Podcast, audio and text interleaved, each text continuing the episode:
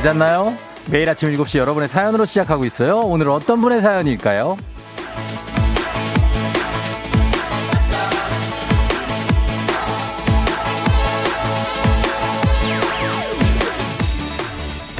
3669님, 서울에서 속초로 이사하느라 새벽 4시에 짐 싸서 출발했는데요. 5살 딸이 뭔가 이상한지 왜 밤에 이사 가냐고 여러 번 묻네요. 서지온, 너가 아빠가 새벽형 인간이고 차 밀리는 거 너무 싫어해서 그래. 다른 이유 없으니까 걱정하지 말고 속초 가서도 즐겁게 잘 살자. 사랑해.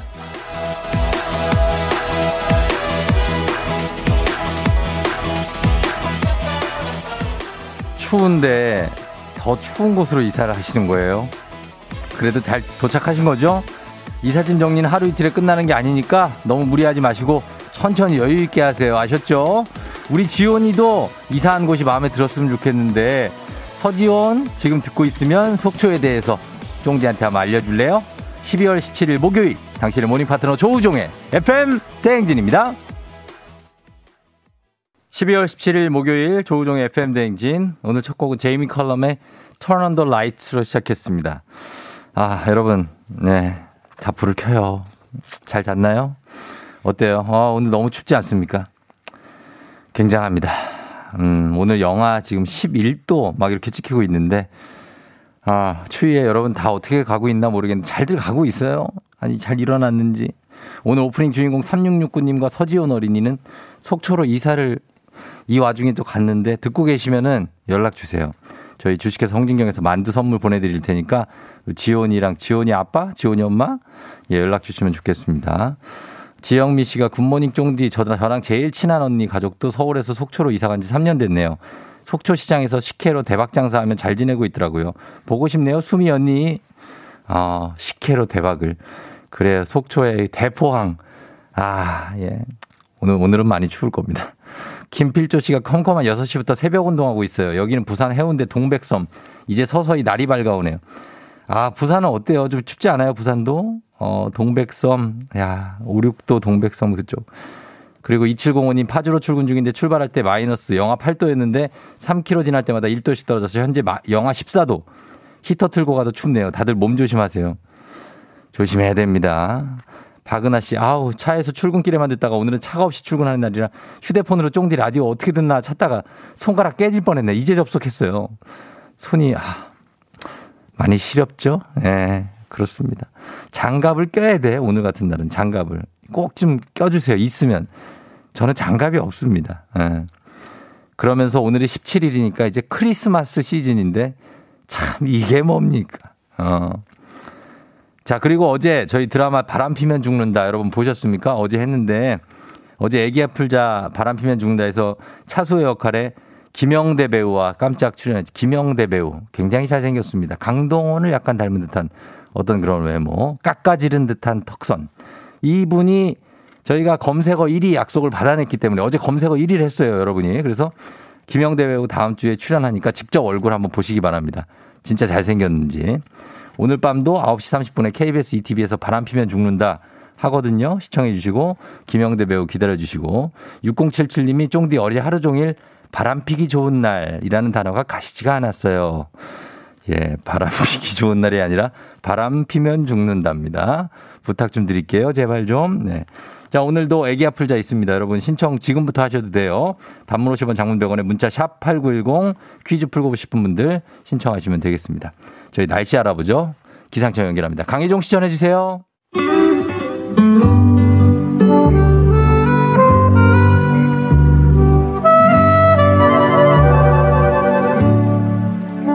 따뜻한 라떼를 걸고 하는 우리 라떼님들을 위한 라떼 퀴즈.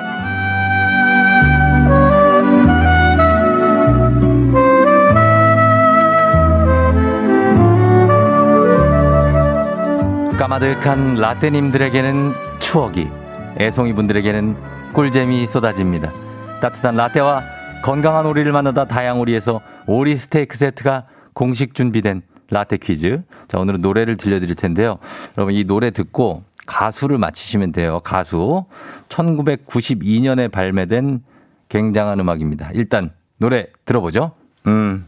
자, 듣는 순간에, 어, 이거를, 아! 하셨으면 아니면은 심지어 따라 불렀다면은 여러분은 라떼맨이 되겠습니다. 라떼 사람이 되겠습니다. 1992년 당시에 4살의 나이로 더더드 트레베베로 데뷔 어, 프랑스에서 무려 200만 장 이상의 앨범 판매량을 기록할 정도로 큰 사랑을 받았던 프랑스의 꼬마 가수죠. 아주 귀엽죠. 노래 한번 더 들어보겠습니다. 예, 이 노래 주인공이에요. 춤도 아주 귀엽게 추는 프랑스 꼬마 가수의 이름 보내주세요. 예, 저는 모릅니다. 어. 몰라요. 통 모르겠네, 나는. 어, 이때 내가 태어나지도 않았을 것 같은데. 어, 아, 이런 사람이 있었어요. 나는 그냥, 그냥 보고 읽는 거지, 나는. 예. 네. 자, 그러면은 누군지 여러분은 아실 거 아니에요. 저는 몰라도 어, 보내주시면 됩니다. 단문 50원 장문병원에 문자 샵 8910으로 보내주시면 됩니다. 추첨을 통해서 정답자에게 따뜻한 라떼 그리고 오리 세트 쏠게요. 저희는 음악 들으면서 여러분 정답 받아보겠습니다. 자, 이, 이분께서 이분께서 부르신 노래가 있어요. 이분 노래를 들을게요. 누르드르 네트레베베. 네. 자, 이, 어, 이분이 부르신 노래, 주주레데드라베베.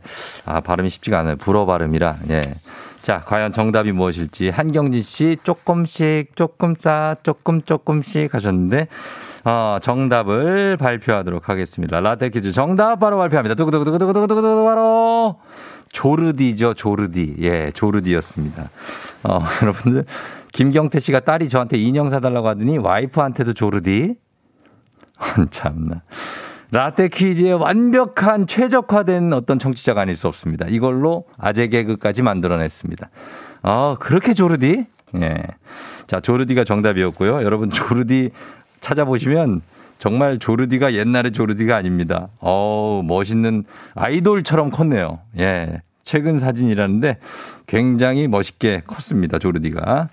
자, 어, 이렇게 하면서 여러분들 정답자 추첨 통해서 라떼 모바일 쿠폰 지금 바로 쏘도록 하겠습니다.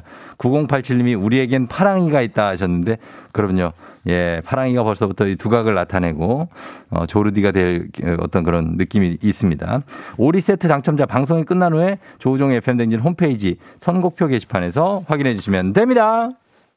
조우종의 FM댕진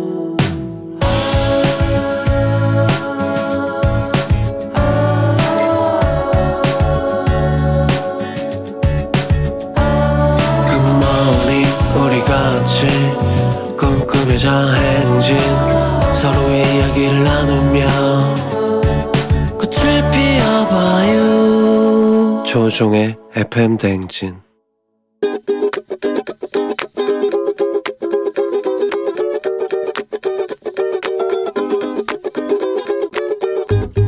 아침부터 잔소리 같지만 33년 같이 산 집사람한테 하고 싶어요.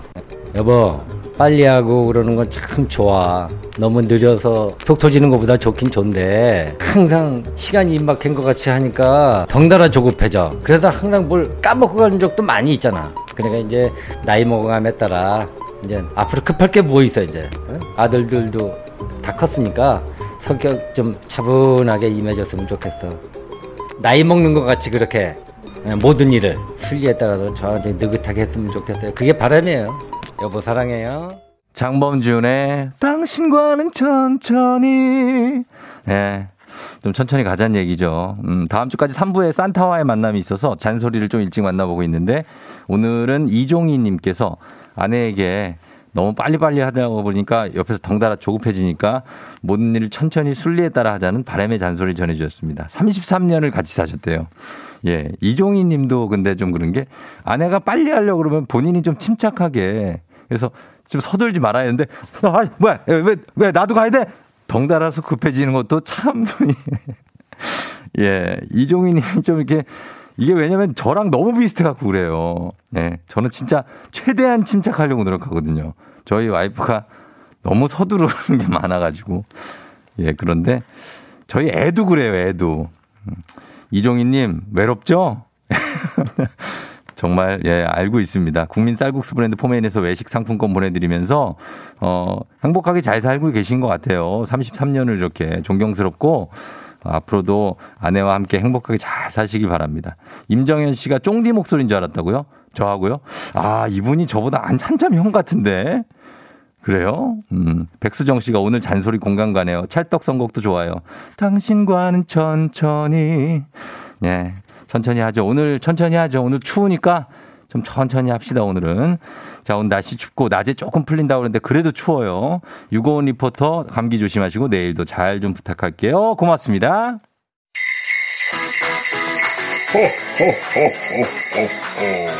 FM 대행진에서 드리는 선물입니다. 앉을수록 느껴지는 가치 휴테크에서 안마의자 겨울이 더 즐거운 알펜시아 리조트에서 숙박권과 리프트 이용권. 일동 코스메틱 브랜드 퍼스트랩에서 미백 기능성 프로바이오틱 마스크팩. 센스 있는 국민 매트리스 센스맘에서 매트리스. 행복한 간식 마술 떡볶이에서 온라인 상품권. 항바이러스 마스크 이온 플러스에서 어린이 마스크 세트. IT 기기 전문 기업 알리오 코리아에서 알리오 무선 가습기. 문서 서식 사이트 예스폼에서 문서 서식 이용권 헤어기기 전문 브랜드 JMW에서 전문가용 헤어드라이어. 맛있는 건 더 맛있어져야 한다. 카야 코리아에서 카야잼과 하코커피 세트. 대한민국 면도기 도르코에서 면도기 세트. medical skincare 브랜드 DMS에서 코르테 화장품 세트. 갈배 사이다로 속 시원하게 음료. 온 가족이 즐거운 웅진 플레이 도시에서 워터파크 and 온천 스파 이용권. 첼로 사진 예술원에서 가족 사진 촬영권 천연 화장품 봉프레에서 모바일 상품 교환권. 한총물 전문 그룹 기프코 기프코에서 텀블러 세트. 하루 72초 투자 헤어맥스에서 탈모 치료기기. 아름다운 비주얼 아비주에서 뷰티 상품권. 지그넉 순간 지그넉 비피더스에서 식후 유산균. 의사가 만든 베개 시가드 닥터필로에서 3종 구조 베개. 브랜드 컨텐츠 기업 유닉스 글로벌에서 아놀드 파마 우산 한식의 새로운 품격 사홍원에서 제품 교환권. 와인 정기구독 퍼플독 와인플레이스에서 매장 이용권. 국민 쌀국수 브랜드 포메인에서 외식 상품권. 내 몸에 맞춤 영양 마이니에서 숙취 해소용 굿모닝 구미. 자연과 과학의 만남 뷰인스에서 all-in-one facial cleanser. 당신의 일상을 새롭게 신일전자에서 에코 히터. 건강한 기업 오트리푸드 빌리지에서 재미랩 젤리 스틱 향기로 전하는 마음 코코도리에서 디퓨저. 쫀득하게 씹고 풀자. 박카스맛 젤리 10만 핫팩 전문 기업 TPG에서 온종일 화롯불 세트. 유기농 생리대의 기준 오드리선에서 유기농 생리대. 파워프렉스에서 박찬호 크림과 메디핑 세트를 드립니다.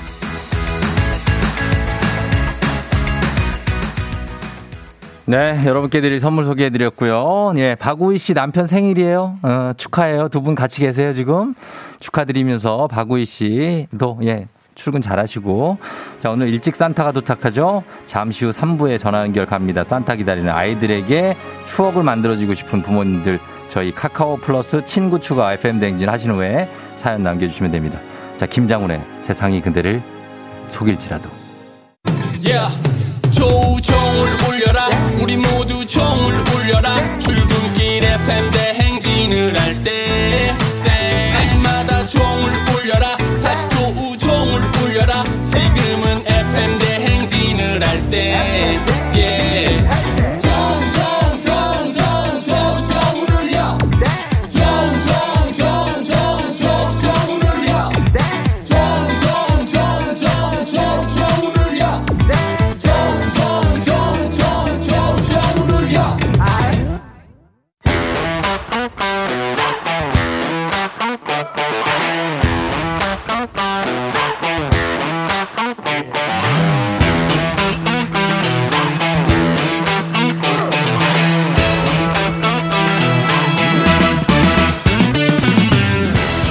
학연 지원만큼 사회를 좀먹는 것이 없죠. 하지만 바로 지금 여기 FM 댕진에서만큼 예외입니다. 학연 혹은 지원의 몸과 마음을 기대어가는 코너. 애기야 풀자 퀴즈 풀자 애기야.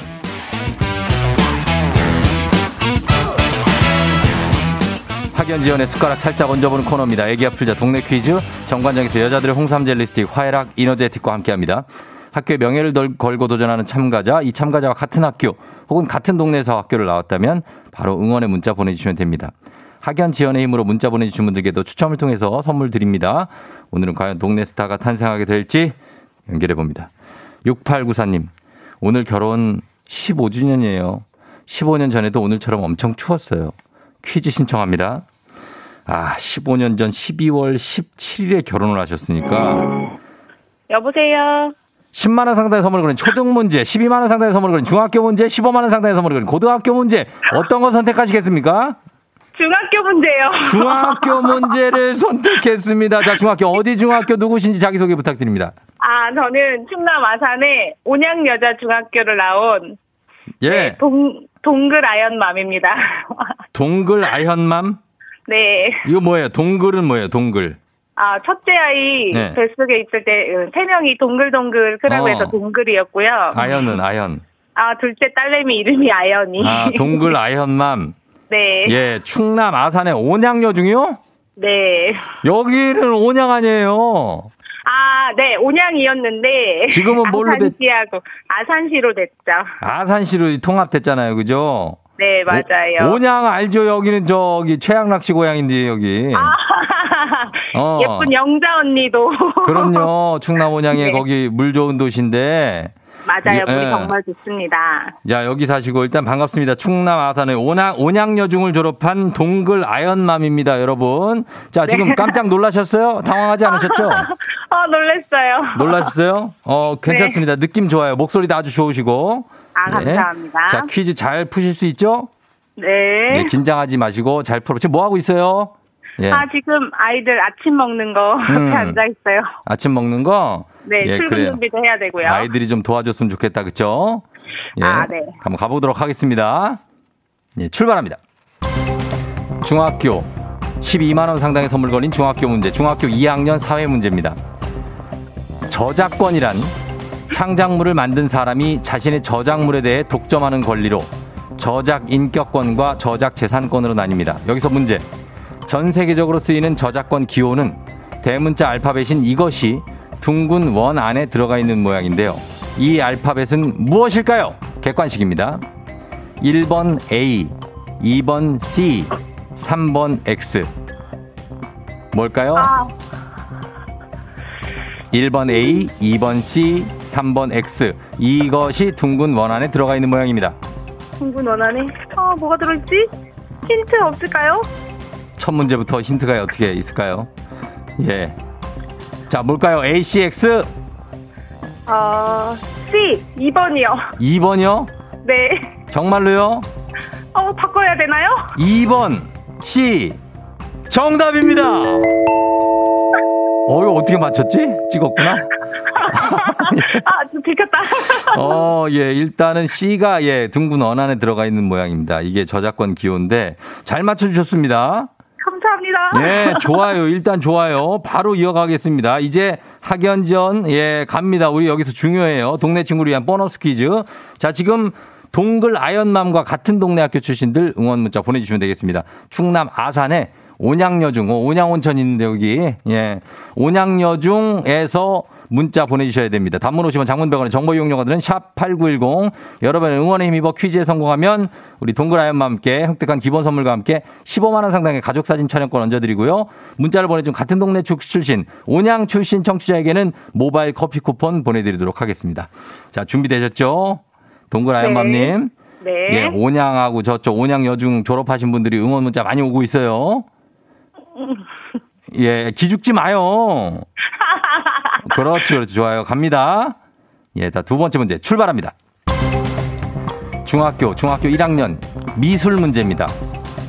이것은 박물관이나 미술관에서 관람객에게 전시물을 설명하는 안내인을 가리킵니다.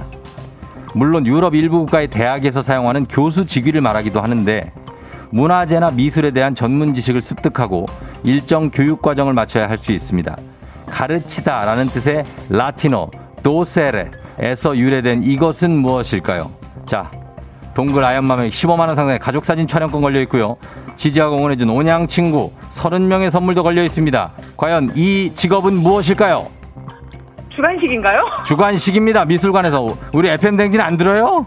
관람객에게 전시물을 설명하는 안내인을 가리킵니다. 안내인 과연 뭘까요? 가장 유력한 힌트는 라틴어 도세르에서 유래됩니다. 도세르 아, 도슨트, 도슨트밖에 모르겠는데. 뭐라고요? 도슨트? 아 그거밖에 모르겠어요? 네. 아? 어떡하죠? 하세요 그러면 도슨트. 도슨트요? 할게요. 어떡해. 자, 도슨트. 자, 도슨트.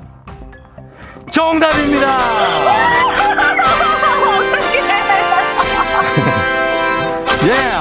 도슨트 밖에 몰랐는데 그게 정답이에요. 저는 어. 딸이 너무 좋아해가지고. 예. 아니, 도슨트를 뭘로 알고 계셨는데요, 근데? 아니, 혹시 다른 말일까봐 제가, 어. 어, 이 상식이 없, 미스 상식이 없어가지고. 아, 정답이에요. 도슨트. 와, 오늘. 아, 감사합니다. 오늘 감이 좋아요. 동글 아연마님이 두 개 다 이렇게 대충 이렇게 했는데 맞히는 거 보니까 오늘 아 감이 아주 좋습니다. 예, 동글이 아연이 몇 살 몇 살이에요? 동글이는 중학교 예. 2학년 15살이고요. 예. 아연이는 초등학교 4학년 초사. 11살이에요. 네. 아, 중이 초사. 아무튼 아. 아이들하고 같이 어, 요즘에 하루 종일 계실 텐데. 어? 그죠? 예, 사이좋게 아니, 잘 지내시고. 예. 회사로 도망가요. 아, 회사로 도망가고. 네. 그래요. 그러면 일단 출근 준비 이제 해야겠네요. 네, 얼른 해야지요. 그래요. 출근 잘하시고 저희가 선물 잘 챙겨 드릴게요. 우리 동글 아연맘님. 고맙습니다. 예. 고맙습니다. 끝으로 뭐 쫑디한테 하고 싶은 얘기라든지 뭐 있으세요? 아, 쫑디 아침마다 정말 정말 잘 듣고 있고요. 네. 어, 맨날 맨날 신나는 방송 해줘서 정말 고마워요. 어, 감사합니다. 두, 뭐, 이렇게 저희한테 연락이 이렇게 가끔씩 오는데. 네. 예, 가끔씩 연락 주세요. 가끔 들으시는 것 같아요. 제가 볼 때는. 아니에요. 월화수목금 잘 듣고 있습니다. 아, 네, 진짜요? 문자를 가끔 보내는 거고요. 어. 출근 준비하면서 아침에 일어나면서는 매일 틀어놓고 있어요. 아, 아, 이들이? 로고송도 막 불러줘요. 아, 너무 고맙네요. 우리 종이, 동글이 아연이. 예. 네. 알겠습니다. 예. 들어가시고 선물 챙겨드릴게요. 고맙습니다. 그래요. 고마워요. 안녕. 예, 가셨습니다. 자, 동글 아연맘님, 5954님이, 아, 진짜 신기해요. 저 온양여중 졸업했어요. 후배이신 듯 응원합니다. 하셨고요. 3109님, 깜짝 놀랐어요. 아산이라니. 여기는 아산 용화동이에요. 파이팅이요. 9940님, 아산 온천동의 편의점입니다. 라디오 듣다가 온양 얘기 나오는데 깜짝 놀랐네. 동문은 아니어도 같은 지역 사람이라 엄청 반갑네요. 무슨, 무조건 다 맞히세요. 이쪽 온양이 아산 쪽에 편의점들이 엄청 좋던데. 내가 가본 데는. 6911님, 오, 온양여중, 아산 도고에서 초등학생들 가르치는 교사입니다. 반갑네요. 저희 반 동우 민준이 졸업도 축하해주세요. 두 명이 한 반입니다. 동우야, 민준아, 졸업 축하한다. 아산의 도고, 여기 도고 온천도 되게 유명한데. 아무튼, 예, 이분들도 다 선물 챙겨드리도록 하겠습니다. 고맙고요. 자, 이제 카레와 향신료 의 명가 한국 SB식품에서 쇼핑몰 상품권과 함께하는 청취자 여러분을 위한 보너스 퀴즈 갑니다. FM댕진의 공식 귀염이 파랑이와 함께하는 힐링타임 파랑의 노래. 오늘 파랑이가 부르는 노래 제목을 보내주시면 됩니다. 정답자 10분 쇼핑몰 상품권 준비할게요. 짧은 걸 오시면 긴건 100원에 드는 문자 샵 8910입니다. 자, 콩은 무료고요. 파랑아 나와라. 이 바보야 진짜니야. 아직도 나를 그렇게 몰라. 나를 가진 사람 나밖에 없는데. 어, 왜 너를 떠나가지 마 음, 요거. 아, 요거는, 어, 남자들이 많이 부르면 안 되는 노래 같은데. 자, 이 노래, 예, 다시 한번 들어보도록 하겠습니다. 파랑아, 다시 한 번요. 이 바보야 진짜니야 아직도 나를 그렇게 몰라 나를 가진 사람 나밖에 없는데 어, 왜 너를 떠나가지 마 이 노래. 이 노래 남, 남자분들, 아무리 이 노래가 너무 좋아도 너무 자주 부르지 마요. 예, 이게 노래방 금지곡 거의 1, 2등에 들어갑니다. 여러분 이거 제목 보내주세요. 짧은 걸 오시면 긴건 100원, 문자 샵 8910, 콩은 무료입니다. 음악 듣고 와서 정답 발표하도록 할게요. 음악도 약간은 요 분야랑 관련이 있어요. 거래, 아스피린. 거래, 거래 아스피린 듣고 왔습니다. 예, 자, 이 노래, 음, 과연 제목이 무엇일지. 자, 정답 발표하도록 하겠습니다. 정답 주세요. 이 바보야 진짜니야 아, 다 같이. 아. 아직도 나를 그렇게 몰라 나를 가진 사람 나밖에 없는데 제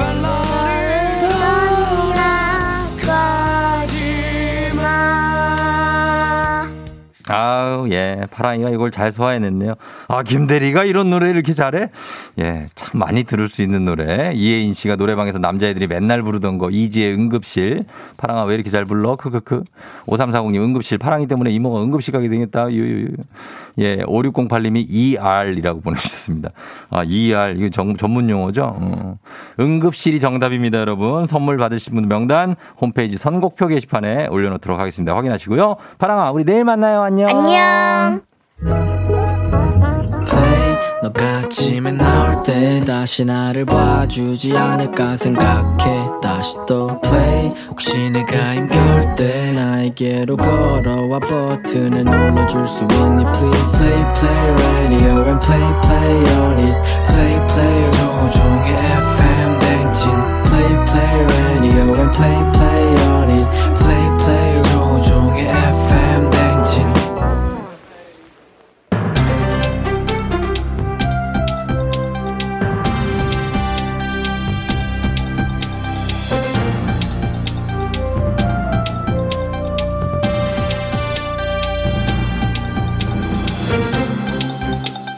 안윤상의 빅마우스 저는 손석회입니다. 간장파와 양념파 이들의 입지 싸움은 아주 팽팽하지요. 간장과 양념 여러분은 어느 쪽을 선택하실 건가요? 안녕하십니까. 고래 김주현입니다.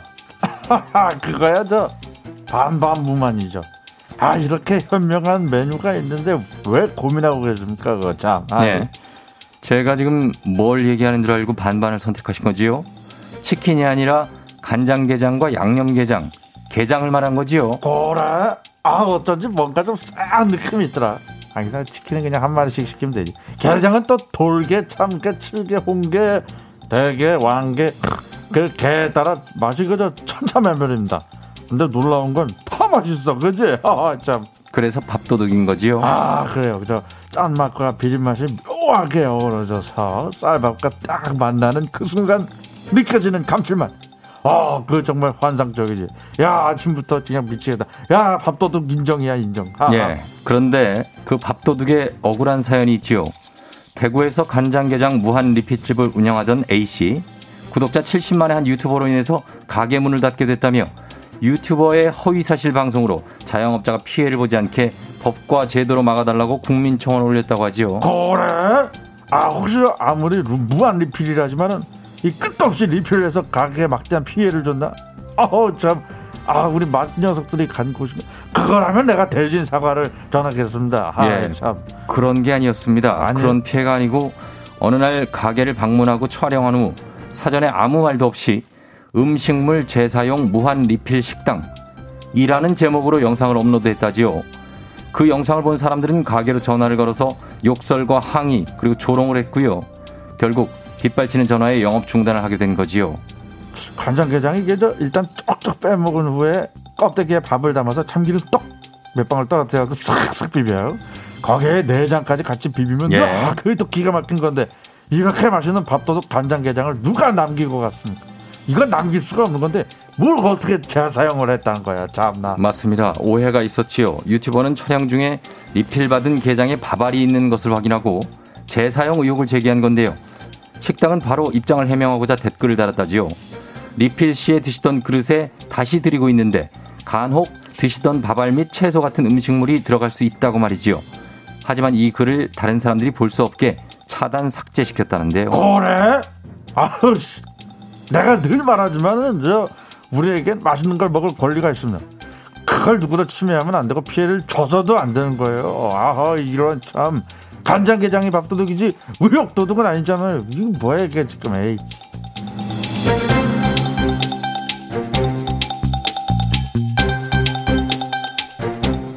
다음 사연입니다. 아, 우리 정선 작가는 난 가짜 배고프면 안다. 소희 PD는 가짜 가방은 들어봤다. 하지만 가짜 임신이 웬 말이냐? 아주 흥분 상태고요. 류현희 작가는 위장 전입은 들어봤어도 위장 결혼은 처음 들어본다. 이게 지금 말이 되는 소리냐? 난리지요. 가짜 임신, 위장 결혼. 도대체 어디서 이런 일이 일어나고 있는 걸까요? 야야 일단 나는 하얼빈에서 온 진짜 장첸이다. 그것도 사실은 믿을 수가 없지요. 요즘에 워낙 가짜들이 진짜처럼 잘 속이는 세상이라 아무도 믿을 수가 없죠. 야, 지금 내 의심하니? 정첸 씨 아니에요? 정첸 씨. 아니다 장첸이다 딱 봐라 얼마나 순진하고 진실되게 생겼니 맞지? 순, 순진하고 진실되다면은 순실. 혹시 그분 야야 예. 큰일 날 소리 하지 마라 알겠어? 예. 일단 재빠르게 넘어가라 근데 누가 가짜 임신하고 위장 결혼했단 거이니? 뭐 때문에 그런 짓을 했는지 너는 아니? 한 명이 아니라 무려 54명이지요. 그들은 부산 해운대구의 고급 아파트 청약 당첨을 위해서 위장 결혼, 가짜 임신이라는 부정한 방법을 동원한 거지요. 너 지금 뭐라 하니? 지금 그게 말이 되는 소리니? 우리가 학창 시절 성적표 그 침으로 지우고 그 등수 조작을 해봤어도 혼인신고서며 임신진단서 이게 조작되는 거이니? 그렇습니다. 실제 있었던 일이지요. 청약 가점을 받기 위해 자, 자녀 4명을 둔 여성에게 750만 원을 지급하고 가짜 혼인 신고서를 작성했고요. 청약에 당첨됐다고 하지요. 이야 이 가짜로 할 게 없어서 혼인의 애까지 가짜이니 아파트 청약 위에서는 못할 것이 없는 거니? 그렇게 당첨된 아파트에 살면 이발 뻗고 잠이 오냐야 예. 당시에 프리미엄이 1억 5천이었다니까 잠이 솔솔 잘 왔겠지요. 지금 내 집 마련이 평생 꾸민 사람들 하루아침에 하늘 높은 줄 모르고 지솟는 집값 때문에 눈물 뚝뚝 흘리는데 잠이 솔솔 온다 이거니? 야야 어디니? 너 그대로 집에 있어 내 너희 집 찾아간다 알겠어? 찾아가서 가짜 계약서로 너희 집내 집으로 바꿔버린다 되지 이것도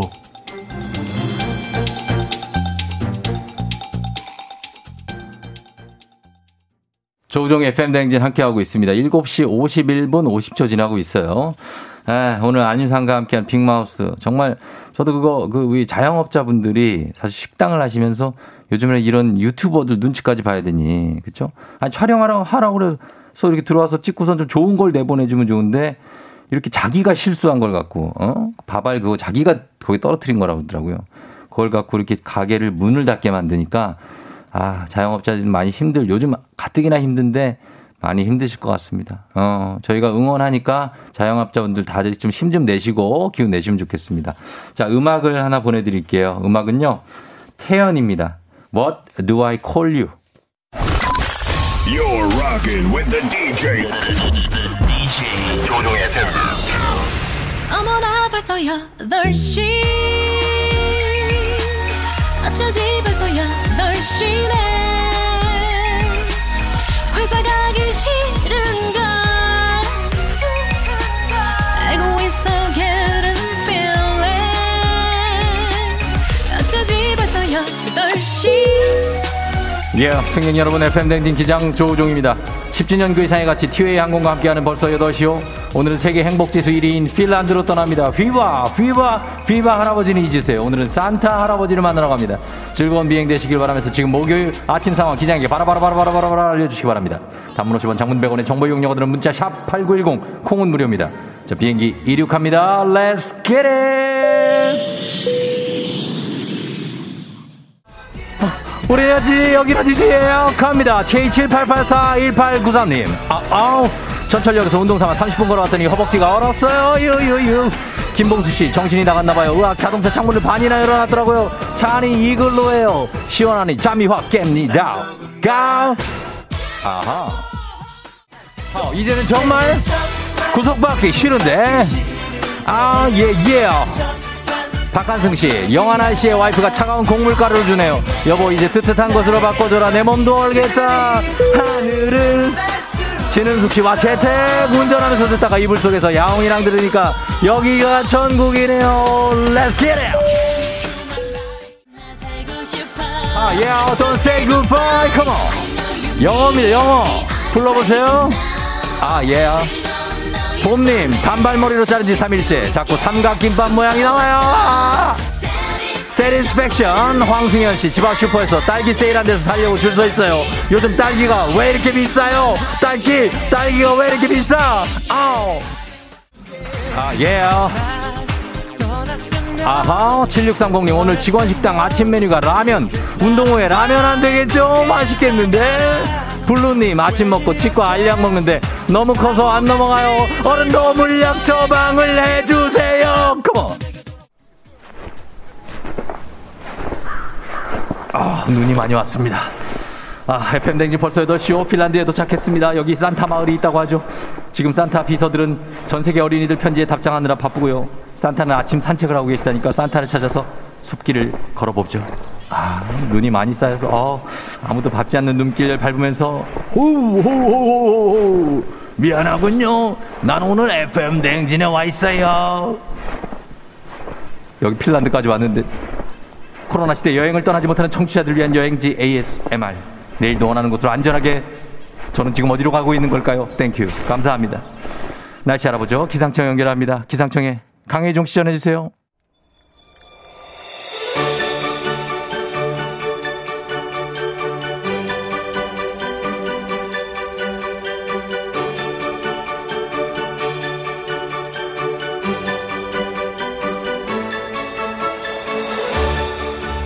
착한 일을 했지만 코로나로 산타가 오지 않을 것 같아 걱정인 친구들 걱정하지 마세요. FM 댕진에 산타 오셨습니다. 오 기쁘다 산타 오셨네. 오늘 산타와 전화 연결돼 착한 어린이 이 어린이는 엄마 아빠 중에서 누가 더 좋다고 할까요? 엄마 아빠 둘 중 하나를 선택해서 지금 바로 보내주세요. 어린이의 대답을 적중한 분께 추첨을 통해서 선물 보내드리도록 하겠습니다. 단문 50원 장문 100원의 정보 이용료가 드는 문자 샵 8910 콩은 무료입니다.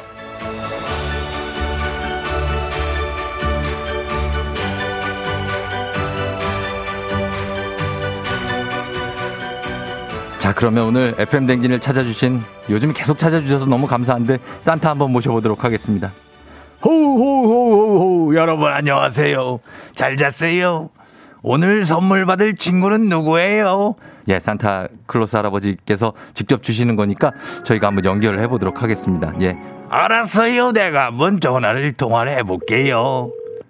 어허, 어떤 나이일까요? 안녕 하세요. 호호호호 안녕하세요 산타클로스 할아버지예요. 안녕하세요. 그래요 누구인지 이름을 한번 얘기해봐요. 안녕하세요. 저는 2학년 서지민이에요. 2학년 서지민. 네. 지민이는 지민이는 어 지금 뭐 하고 있어요? 하, 학교 갈 준비하고 있어요. 학교 갈 준비를 하고 있어요. 그래요. 산타 할아버지 많이 기다렸어요. 네. 음. 너무 좋아요. 산타 할아버지 좋아요? 네, 엄청 좋아요. 어, 지민이는 산타 오는지 매일 창밖을 지켜봤다 그러는데 맞아요? 네, 맞아요. 요즘에 지민이가 일찍 자고 일찍 일어나서 산타 할아버지가 아주 칭찬해요. 네, 감사합니다. 옛날에는 좀 늦게 자기도 했어요. 그렇죠? 네, 맞아요. 그런데 지금은 어때요? 일찍 자고 일찍 일어나는 중이에요. 음, 그리고 지민이는 엄마가 주는 거, 밥 같은 거 잘 먹고 그래요? 다 싫다고 안 먹고 그러지 않아요? 편식은 하지 않아요. 시금치도 먹어요? 네, 시금치 맛있어요. 맛있어요? 아이고, 아주 착해요. 제일 좋아하는 반찬이 뭐예요? 시금치요. 시금치를 좋아해요? 그래요, 산타 할아버지가 아주 즐거워해요. 어. 그리고 우리 지민이가 이웃 어른들한테 인사성이 그렇게 밝아가지고 어른들이 좋아하신다던데 맞아요? 네, 어른들이 저보고 인사 잘한다고 칭찬해 주셔요. 그래요? 인사 잘한다고? 네, 그리고 우리 지민이가 보니까 언니랑 나이 차이가 많이 나네요. 네, 몇 살 차이가 나지요? 13살 차이가 나요. 아이고, 그리고 오빠도 차이가 많이 나는 몇 살이에요? 10살 차이 나는데, 어, 언니랑 고등학생 3학년이에요. 고등학생인데 3학년이나 돼요? 네, 우리 막둥이가 지민이 참 귀엽겠네요. 언니 오빠들이 참 귀여워하겠어요. 네, 엄청 좋아해요. 어, 그래. 우리 지민이는 무슨 선물 받고 싶어요? 구두를 갖고 싶어요. 구두와 잘 어울리는 멋진 망토도 갖고 싶어요. 친구들한테 자랑도 하고 싶어요. 구, 구두하고 망토를 갖고 싶어요? 네, 구두는 뭐 좋아하는 브랜드 같은 게 있, 어요 딱히 없어요. 알아, 그래요? 알아서 챙겨줄게요, 할아버지가. 네. 구두하고 망토. 어. 그리고 우리 지민이는 엄마가 좋아요? 아빠가 좋아요? 둘 다 좋아요. 둘 다 좋죠. 당연히 둘 다 좋은데 좀 아빠는 듬직하고 재미있어요. 엄마는 매일 맛있는 밥을 차려주셔서 좋아요. 한 명만 말하면 삐질 것 같아요. 그러면은 할아버지한테만 조용하게 조금 더 누가 좋은지 얘기해봐요. 엄마 아빠 누구예요? 엄마. 엄마예요. 왜 이렇게 크게 얘기했어요? 우리 백선 있어요. 백선주 친구하고는 잘 지내고 있어요. 선주하고는 안 만나서 몰라요. 안 만나요 요즘에?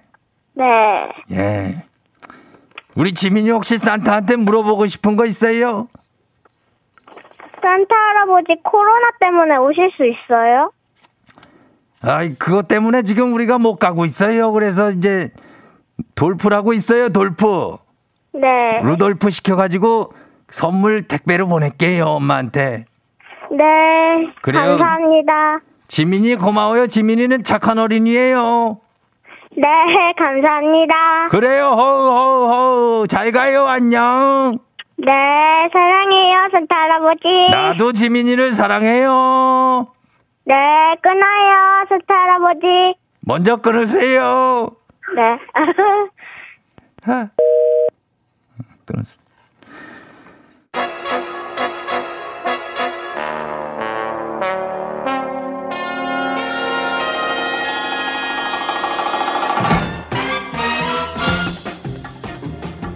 덤블리 morning 뉴스 오늘은 재택 모드 KBS 김준범 기자와 함께합니다.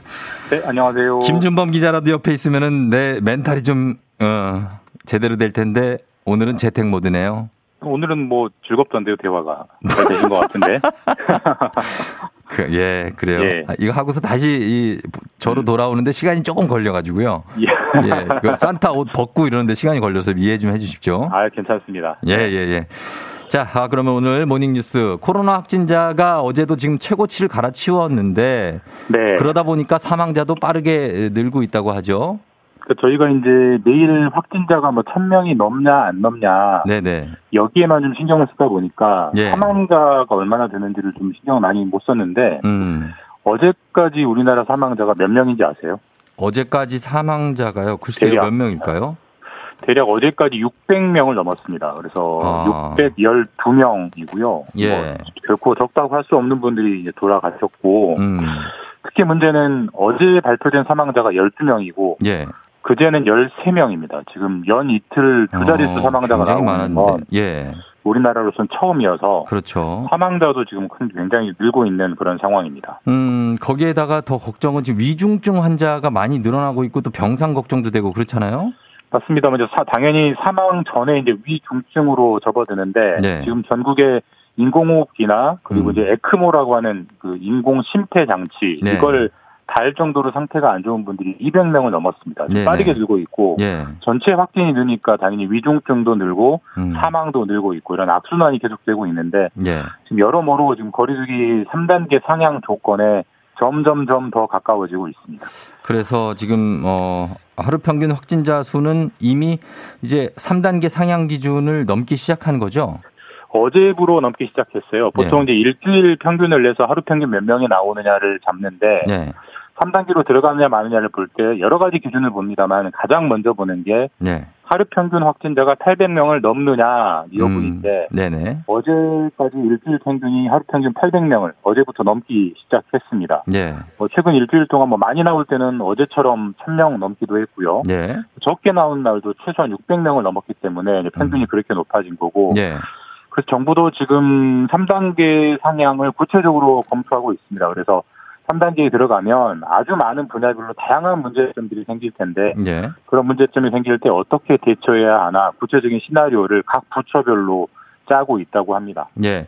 자, 그리고 지금 서울시는 지금 모든 시민에 대해서 코로나 검사를 해야 하겠다 이런 목표를 네. 세웠는데 그게 가능한지 그리고 왜 그런 목표를 세웠는지요? 일단 그런 목표를 세운 건 맞고요. 제가 며칠 전 이 시간에 이런 말씀 드린 적이 있어요. 네. 사실 할 수만 있다면 네. 전 국민 5천만 명을 다 검사해서 어, 그렇죠. 숨은 확진자를 찾아내는 게 지금의 확산세를 막는 데는 가장 효과적이다. 예. 근데 지금 현실적으로 그걸 조제할 수가 없다. 어렵잖아요. 예, 너무 많기 때문에. 네. 그래서 서울 시민이 천만 명 조금 안 되는데 사실 음. 서울 시민으로 대상을 좁힌다고 해도 현실적으로는 어려운 문제고 예. 지금 서울시가 검사량을 굉장히 많이 늘려서 지금 하루에 한 4만 명 정도, 음. 3만 명 조금 못 되게 지금 검사를 하고 있는데 예. 1천만 명을 하루에 3만 명씩 검사한다. 250일 걸리거든요. 아, 사실 이건 거의 불가능한 목표지만 그렇죠. 했다라고 볼 수 있습니다. 그거는 왜 목표를 그렇게 세운 겁니까? 말 그대로 이제 최대한 검사를 많이 해보겠다.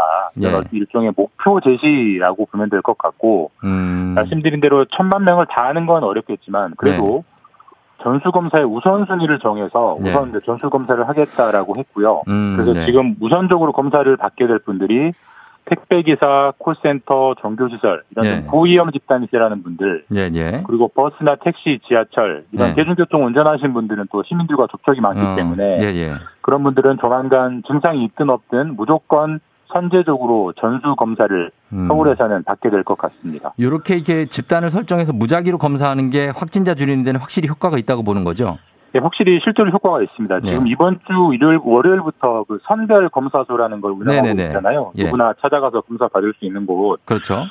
월요일 하루에 19명의 무증상 확진자들이 찾아졌다고 음. 합니다. 예, 비율로 예. 치면은 100명당 3명 정도. 어. 자기가 전혀 몰랐는데 100명당 3명 정도가 확진으로 나타나고 있고 예. 그렇기 때문에 검사를 더 늘리면 더 많은 확진자가 찾아지고 그렇겠네요. 그렇게 되면 확진자 확산세 확산세를 꺾는 데는 분명히 도움되는 거죠. 네.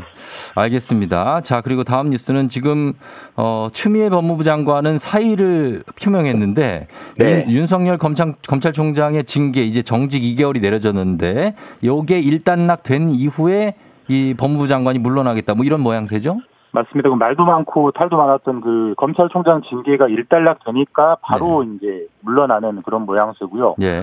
어제 저녁에 이제 그 대통령이 윤석열 총장에 대한 징계 정직 2개월을 최종 결재를 했고 예. 그래서 징계 효력이 발생했는데 그 효력이 발생하자마자 추미애 장관이 대통령에게 사의를 밝혔다라고 음, 합니다. 네네. 청와대의 공식적인 설명은 뭐추 장관이 검찰 개혁에 소임을 다하고 사의를 표한 것이다 이렇게 밝히고는 있습니다만 예. 아무래도 법무부 장관과 검찰총장이 이뭐 거의 죽기살기 음. 극한 갈등을 벌인 점에 대해서 네네. 어떤 여론의 따가운 시선 이런 걸 좀 의식한 점도 없지는 않아 보입니다. 그렇죠. 그렇게 된, 지금 이렇게 된 상황에서는 이제 추미애 장관이 사의를 표명하면 윤석열 네. 총장 쪽의 반발 강도도 좀 달라지는 거 아니냐 이런 해석이 있던데요. 뭐 달라질 수 있는 거 아니냐 그런 해석들이 나오고요. 실제로 모양새가 약간 그렇기도 합니다. 사실 네. 정직 2개월이 처음 알려졌을 때는 윤석열 총장 같은 경우는 이 정직이라는 징계가 해임은 아니지만 음. 도저히 받아들일 수 없다. 법치주의가 심각하게 훼손됐다. 그러니까 네. 소송하겠다 이런 입장을 분명히 밝혔는데 예. 지금 그 이후에 추 장관이 사의를 표하면서 예. 어떤 갈등의 대척점에 있던 상대방의 어떤 장관이 물러나 물러나 버리니까 음. 분위기가 약간 좀 미묘해지는 그러네요. 분위기가 분명히 있고요. 물론 예. 이제 이 사의 소식이 전해진 이후에도 윤 총장 측은 소송은 계속한다라는 입장을 밝히고는 있는데 예. 어쨌든 약간 미묘하고 변동 가능성이 있는 상황이어서 하루 이틀은 조금 더 지켜봐야 될 뉴스인 것 같습니다. 알겠습니다. 예. 짧게 하나만 더 보겠습니다. 내년부터는 학력 미달을 이유로 현역 입대를 안 하게 되는 일이 없어진다고요? 그 최근에 그 전신에 문신이 있어도 앞으로는 현역 간다 이런 뉴스가 있었어요. 예, 예. 그만큼 인구가 줄면서 현역병 자원이 부족하기 때문에 음. 그, 저, 젊은 인구들을 다 군대를 보내겠다 이런 취지고요. 예. 마찬가지로 지금까지는 고등학교를 졸업하지 못하거나 뭐 고졸 중퇴하거나 이러면 현역을 안 갔어요. 그런 그렇죠. 학력 제한이 있었는데 예. 내년부터는 그런 제한 없다. 음. 몸만 건강하면 다 현역 보낸다. 이런 예. 어떤 그 현역병 입영 확대 방침이 예. 정해졌습니다. 맞습니다. 자원이 많이 줄어들고 있기 때문에 이렇게 어, 어, 나온 것 같습니다. 자, 잘 들었습니다. 김준범 기자. 고맙습니다. 예, 내일 뵙겠습니다. 네. 자, 아, 뉴스 봤고요. 자, 그리고 우리 지민이 아까 만나왔던 지민이는 엄마를 더 좋아하는 것으로 밝혀졌죠. 자, 엄마 선택해 주신 우리 청취자분들 뽑아서 선물 보내 드리도록 할 테니까요. 여러분 기대해 주시면 좋겠습니다. 저희는 잠시 후 광고 듣고 올게요. 조우종 FM 댕진 함께하고 있습니다. 자, 어, 오늘, 오늘은 북스타그램 이 4부에 준비가 되는데 오늘 책도 굉장히 기자가 된 책입니다. 어떤 여러분과 가장 가까운 그런 위치에 대해서 주제를 삼아서 얘기를 한번 해보는데 오늘은 박태근 팀장님이 어떤 얘기를 갖고 오셨을지 기대해 주시면서 만나보도록 하겠습니다. 따뚜기 형. 조금만, 예, 뭐, 저도 뭐, 딱, 딱히 뭐 할 얘기는 없어요. 형이 이렇게 서두르지 않아도 저는 갈 겁니다. 어, 걱정하지 마시고 저희 4부에 여러분 좀만 기다려주시면 북스타그램으로 다시 들어올게요. 기다려주세요. Thank you.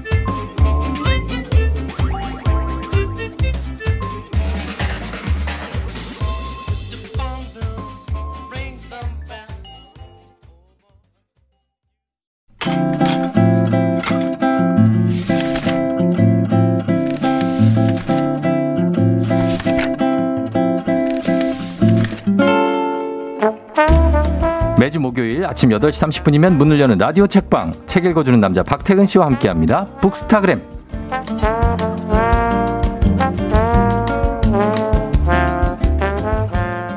추운 겨울날 따뜻한 이불 안에서 책을 읽는 재미를 정말 잘할 것 같은 박태근 팀장님 어서 오세요. 네, 안녕하세요. 이런 재미를 알아요? 이런 재미. 내 말을 안 듣고 있는 거예요, 지금? 아니, 저는 이불 안에서 책을 못 읽어요. 왜요? 저는 책은 늘 책상에 앉아서 읽습니다. 에이. 책상에 앉아가지고 이렇게 정자세로 네. 이렇게 앞에 딱 펴고 읽는다고 수직으로? 수직까지는 아니지만 네. 어쨌든 뭐 침대나 소파에 이렇게 기대 앉거나 음. 이렇게 널브러져 가지고 네. 책을 못 봐요.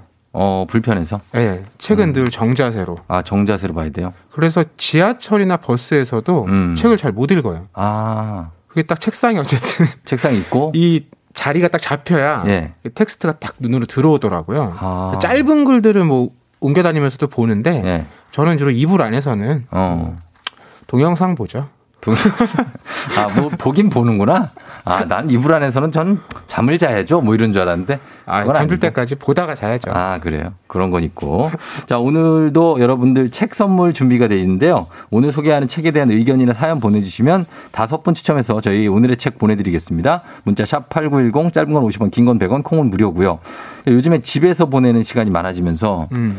집을 뭐 정리한다, 꾸민다 이런데도 더 은근 신경 쓰게 되고 예전 같았으면은 그냥 어 방치해 놨을 집을 맞아요. 그래서 집과 어울리는 책을 또 하나 가져오셨죠? 그렇죠. 제가 오늘 가져온 지- 책이요. 예. 하재영 작가의 에세이 친애하는 나의 집에게입니다. 음, 네. 이 작가가 어린 시절에 지내던 집부터 음. 지금 살고 있는 집까지 네. 자기가 살아온 집을 하나씩 떠올리면서 음. 거기서 내가 어떤 삶을 보냈지, 음. 또 그때 그 집이 나에게 어떤 영향을 미쳤지, 예. 이런 걸 이제 들여다보는 책이에요. 그렇죠. 작가가 앞부분에 이런 문장을 남겼어요. 음.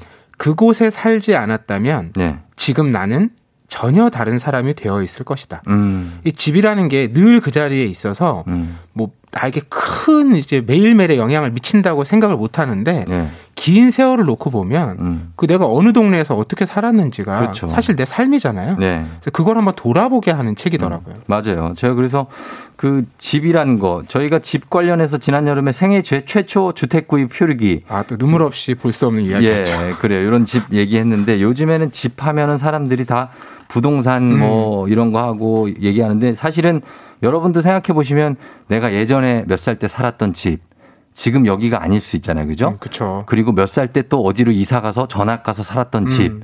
이런 집들에 대한 기억이 지금 떠올려 보시면 싹 그 그림으로 떠오를 수 있어요. 음. 그 집들. 그런 집에 대한 얘기를 해 보는 거죠. 맞아요. 특히나 이 작가가 1979년생이에요. 음. 그래서 아마 뭐 쫑디나 제가 같은 겪은 세대네요. 이그 집의 어떤 흐름 예. 크게 다르지 않은 것 같아서 그렇죠. 더 정겹게 느껴지기도 하는데 아, 어, 저기 박태근 팀장님 첫 집이 어디였어? 기억나는 집이? 기억나죠. 그 집은 예. 저 옛날에는 네. 2층 양옥집이 있으면 우- 어, 어. 2층이 주인집이잖아요. 어. 근데 거기에 한 칸 방을 네. 원래는 그 집으로 통하는 문이 있잖아요. 있죠. 거기 그냥 벽으로 만들고 아, 그런 집 많았어요. 바깥으로 계단을 빼서 그렇지, 그렇지. 그쵸. 예. 그 단칸방이 부모님과 제가 살았던 첫 번째 집이에요. 야, 그렇구나. 근데 옛날에 어렸을 때 살던 집은 예. 그렇게 기억나더라고요. 주인집 애 이름, 뭐, 재혁이네, 어, 누구네 집? 뭐, 어. 형찬이네. 아, 이게 너무 다 실명인데. 어, 무슨 동이었어요, 여기가? 제가 어렸을 때 네. 살았던 데는 동도 아니었어요. 아, 그, 저기, 동이 아니고 거기 어디더라? 전 읍이었어요. 읍. 읍이었죠? 광주군 동부 읍이었다가 그러니까. 제가 초등학교 저학년 때 네. 경기도 하남시로 하남시로 되는. 승격이 됩니다. 아, 거기가 막 자연 속에서 사는 거예요, 그죠? 그렇죠. 굉장히 그린벨트가 많은 곳이었어요. 우리 집도 그린벨트였어요. 아, 음, 그러니까. 이 작가분은 예. 대구에서 사셨어요. 대구에서. 네. 근데 이제 음, 첫 번째 집으로 기억하는 곳은 예. 부모님 그리고 뭐 할머니, 어. 삼촌들 예. 이렇게 대가족이 살았던 곳이고 예. 이 집의 구조도 옛날 떠올려 보시면 기억이 나실 텐데 예. 대로변으로는 어, 가게나 상가나 사무실이에요. 가게집이 하나 있죠. 근데 그 문을 열고 들어가서 뒷문으로 나가면 예. 갑자기 마당이 있고 맞죠. 집이 나옵니다. 예, 예, 예. 옛날에 KBS 주말 드라마에서도 이런 풍경들 많았잖아요. 아유, 세트로 많이 지어놓고, 예, 했죠. 바로 그런 데 사셨던 거예요. 예, 근데 예. 재미난 건 이제 1층은 할머니랑 삼촌들이 살고 음. 2층은 부모님하고 저자 그리고 동생이 사는데 예. 이 집에 지하실이 있어요. 어. 근데 지하실이 왜 있냐면 네. 전쟁을 겪었던 이제 할아버지 할머니 세대이기 때문에 예. 이분들이 지하실에다가 어. 물탱크, 어. 막 통조림 어. 이런 거 마련해두고 벙커네, 벙커. 그렇죠. 어. 그러니까 이게 이런 전쟁에 대한 것이 그 앞선 세대한테는 아. 공포이고 두려움인데 피난 오시고 그랬으면 그런 게 있을 수 네, 있어요. 근데 애들은 네. 이거 너무 재밌는 자- 장난하고 놀이할 수 있는 공간인 거죠. 비밀 장소죠. 그렇죠. 그렇죠. 거기 귀뚜라미들도 많이 있다고. 그이 어린 시절 기억에서 딱 음. 와닿았던 문장이 뭐냐면 예. 자기는 음. 우리나라 모든 동네, 음. 모든 집이 다 그런 모습인 줄 알았다는 거예요. 아. 이거 무슨 말인지 아시겠죠? 알죠. 저도 그랬으니까 다 우리 집 같이 생긴 줄 알고 저희 집도 그냥 이렇게 1층 집에 지하 하나 있고 1층 있고 계단 올라가면은 거기가 집이잖아요. 보통 조그만 계단. 음. 그렇죠. 그런 집이었는데 그러다가 저는 학교 가서 친구네 집에 놀러 갔는데 친구가 아파트에 산다는 거예요. 그래서 그 아파트를 갔는데 들어갔는데 집 구조가 너무 다르고 음. 또 집도 되게 또 뭐랄까 좀 깨끗하고 어 그리고 걔네 집에는 외발 자전거가 있었던 게 난 기억이 나요. 어, 와 어, 신기하다. 그 당시에 외발 자전거 있었던 집은 되게 잘 사는 집인 거예요. 그렇죠. 예, 그걸 오. 자기가 타고 논다 고 그러는데 서커스에서나 보던 건데. 나는 이런 걸 타고 놀아? 깜짝 놀랐어요. 예, 그러면서 깨닫게 되는 거죠. 맞아요. 이 작가도 딱 그런 경험이 있어요. 이제 할아버지가 돌아가시고 삼촌들도 다 결혼해서 분가를 하니까 네. 이 가족들도 이사를 한 건데 음. 어 이제 대구에서 당시에 신흥 부촌으로 떠오르던 수성구. 수성구가 지금도 부촌이에요. 그렇죠. 예. 여기 있는 빌라인데 그 빌라 이름도 명문 빌라예요. 명문 빌라 뭐 이런 이름들 많았죠. 예, 예. 그래서 자기는 예. 이제 빌라로 가서 처음으로 내 방도 생기고 음. 그리고 예전에는 할머니 할아버지 살던 집이니까 오래된 물건 많았을 거잖아요. 네. 막다 새 걸로 이제 바뀌고 어. 낯설지만 좀 설레던 기분이었던 거예요. 그렇죠. 그리고 전학도 갔는데 어. 여기서 깨닫게 된 거예요. 친구가 어. 너 어디 살아? 이렇게 묻는 거예요. 어. 근데 이제 동네에서 어릴 때 자라면 다 알죠. 내가 어디 사는지 너무나 잘 알기 때문에 누구도 물질 않는 나 질문이잖아요. 우리 집에 사는데 그쵸. 뭐 이렇게 대답하고 그러잖아요. 근데 이걸 이제 물었을 때, 어, 뭐라고 대답해야 되지? 음. 명문 빌라라고 했더니, 음. 이제 이 친구는 이미 음. 어떤 세상을 아는 친구였던 거예요. 어. 야, 니네 집, 그이 동네에서 제일 비싼 집인데? 아하. 야, 거기가 비싼 이유가 다 학군 때문이야. 이런 얘기를 듣고, 시세를 아는 친구네, 이 친구가. 이 집이라는 게, 예. 아, 단순하게 어떤 우리가 이제 삶을 이루는 공간뿐만이 아니라, 음. 약간 사회 경제적으로도 이런 의미들이 있다. 예. 이런 걸 이제 어렴풋이 깨닫게 된 거죠. 아, 저는 언제 처음 깨달았냐면 초등학교 때 저희 네. 집이 약간 전원주택 같은 음. 그런 그 서울인데 굉장히 외곽에 있는 거의 시골 마을이었어요. 그래서 나갔는데 왜 인솔에서 선생님이 나가잖아요. 그러면 애들이 대충 이쪽 동네에 많이 살면 그쪽으로 주르륵 가잖아요. 나 혼자만 다른 곳으로 걸어가는 거예요. 어. 그래서 나는 왜 나 혼자 일로 걸어가야 되지? 심지어 초등학교 2학년 때부터 버스를 타고 다녔거든요. 그러면서 이 집이라는 것이 내- 우리 집은 좀 멀구나. 아, 얘네들 집은 좀 가깝구나. 이런 걸 깨닫기 시작했어요. 어, 이게 특히 아파트가 네. 들어오면서 그런 게 많이 생기는 것 같아요. 맞아요. 제가 살던 동네도 음. 시가 되고 이제 막 90년대 들어오면서 아파트 단지가 생겼는데 음. 그 이전엔 다 그냥 동네였으니까 고만고만 아, 그쵸. 했거든요. 고만고만하죠. 근데 아파트 단지가 생기니까 음. 어느 아파트 사는지가 바로 네. 저 어떤 집의 크기, 크기. 뭐 재산의 규모 예. 이런 걸 그냥 드러내게 되는 거잖아요. 네. 그게 되게 어색하고 또 불편했던 기억들이 그한 있습니다. 기점이 1988년쯤인데 음. 그때 이제 유명 패스트푸드점이 압구정동에 들어오면서 어, 어. 아파트가 쫙 생기면서 많은 게 바뀌었어요. 음, 예. 아무튼 다시 책으로 돌아오면 아버지가 사업이 이 부도를 맞으셔요. 그쵸, 그쵸. 그래갖고 명문 빌라에 살다가 어, 살았던 집이 그 집이 마지막 기억이라고 하면서 이제는 자기만의 공간으로 20대로 훅 뛰긴 뜁니다. 맞습니다. 예. 지역도 서울로 옮겨오는데 음. 작가는 이제 내가 평생을 이 동네에서만 지낼 것 같다라는 음. 두려움이 좀 있었대요. 아. 그래서 좀 넓은 곳, 예. 큰 동네 음. 이런 데로 가고 싶어서 서울로 왔는데 예. 서울로 오니까 어. 이런 어려움이 생기죠. 쉽지 않은. 이제부터 한동안 집이 없습니다. 왜요? 방입니다. 원룸? 그렇죠. 음. 집을 당연히 구하기가 어렵잖아요. 20대 때는 다 원룸이죠, 뭐. 그렇죠. 근데 이 그랬는데. 방에서 지낼 때 예. 작가를 가장 힘들게 했던 게 뭐냐면 예.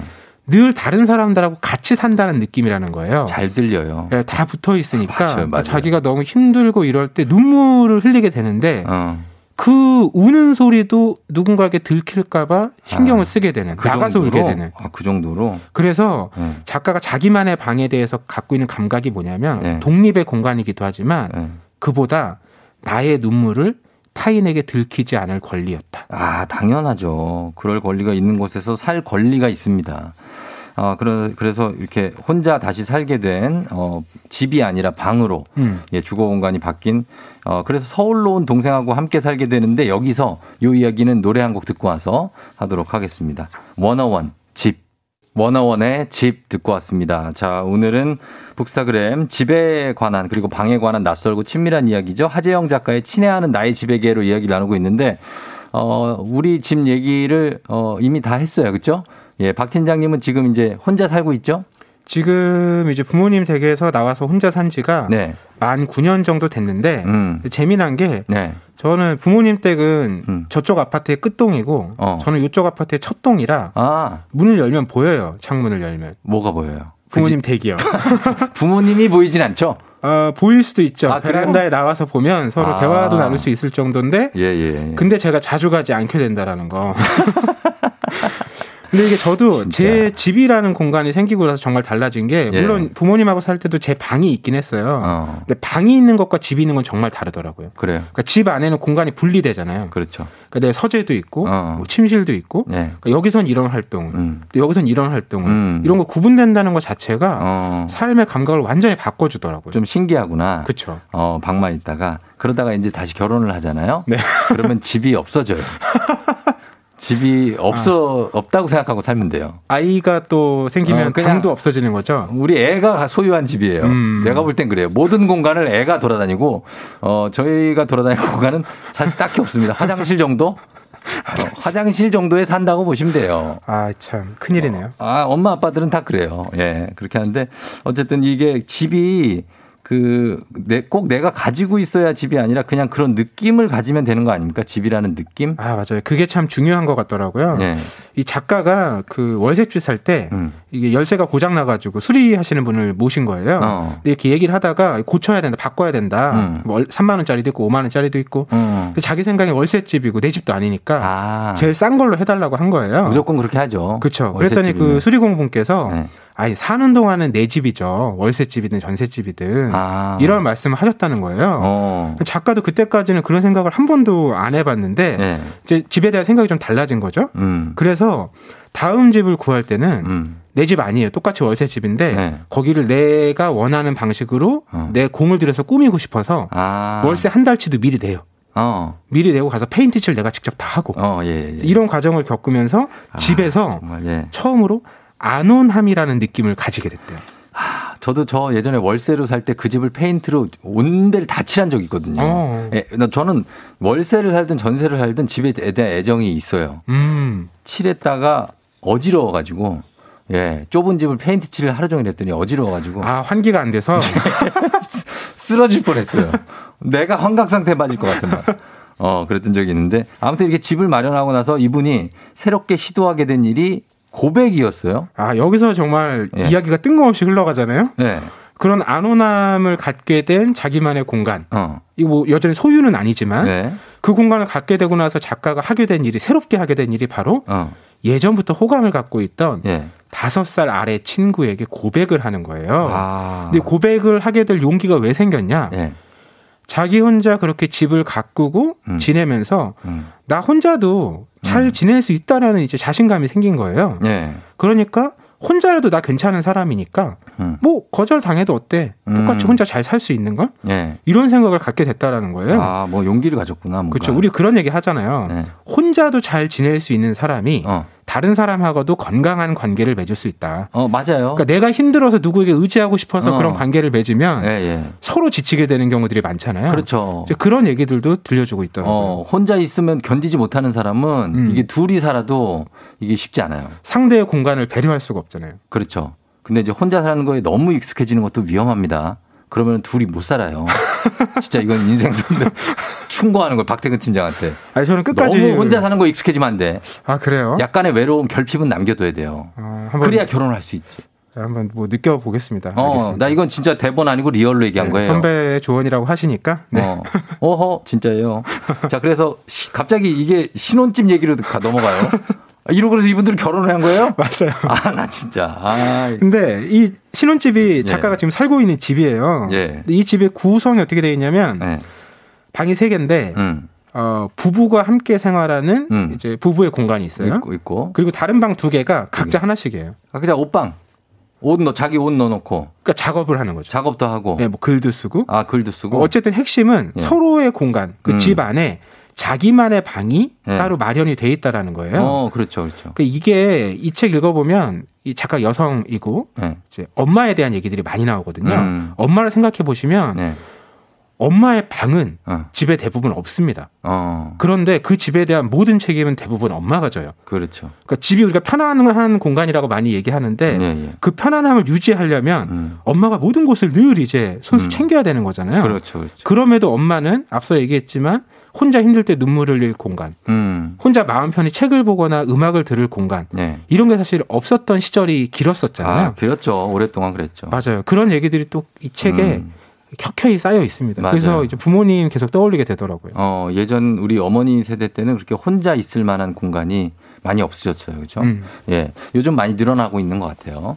자, 이재정 씨가 공감 100배 너무 공감되는 시골 출신이라 하셨고, 이명훈 씨 이 책 읽었는데 어떤 집은 어떤 집은 공간 이상의 의미를 가진다. 이 말이 인상 깊었다고 아, 예, 리뷰해 주셨습니다. 작가의 아버지도 네. 작가의 이런 얘기 많이 했대요. 음. 집이 나를 보고 있다. 음. 그래서 집 험담하지 말아라. 맞아요. 지금 네가 살고 있는 집이고 네 공간이니까 네. 험담하지 말고 집을 잘 가꿔라. 그 집에는 그 기운이 있어요. 예, 맞습니다. 자, 저희는 어 이제 다음 주 책을 안내해 드릴게요. 다음 주에 밀리언셀러 자존감 수업 윤홍균 저자의 신작 사랑 수업으로 이야기 나눠 보겠습니다. 사랑 수업이니까요. 여러분 미리 읽고 리뷰도 먼저 나눠 주시면 좋겠습니다. FM댕진 홈페이지 게시판이나 인별그램 DM으로 보내 주시면 돼요. 저희가 추첨을 통해서 만두 세트 선물로 보내 드릴게요. 자, 오늘 친애하는 나의 집에게 예, 고맙습니다. 박태근 지장이 소개해 주셔서. 네, 다음 주에 뵙겠습니다. 그래요. 다음 주에 봬요. 고맙습니다.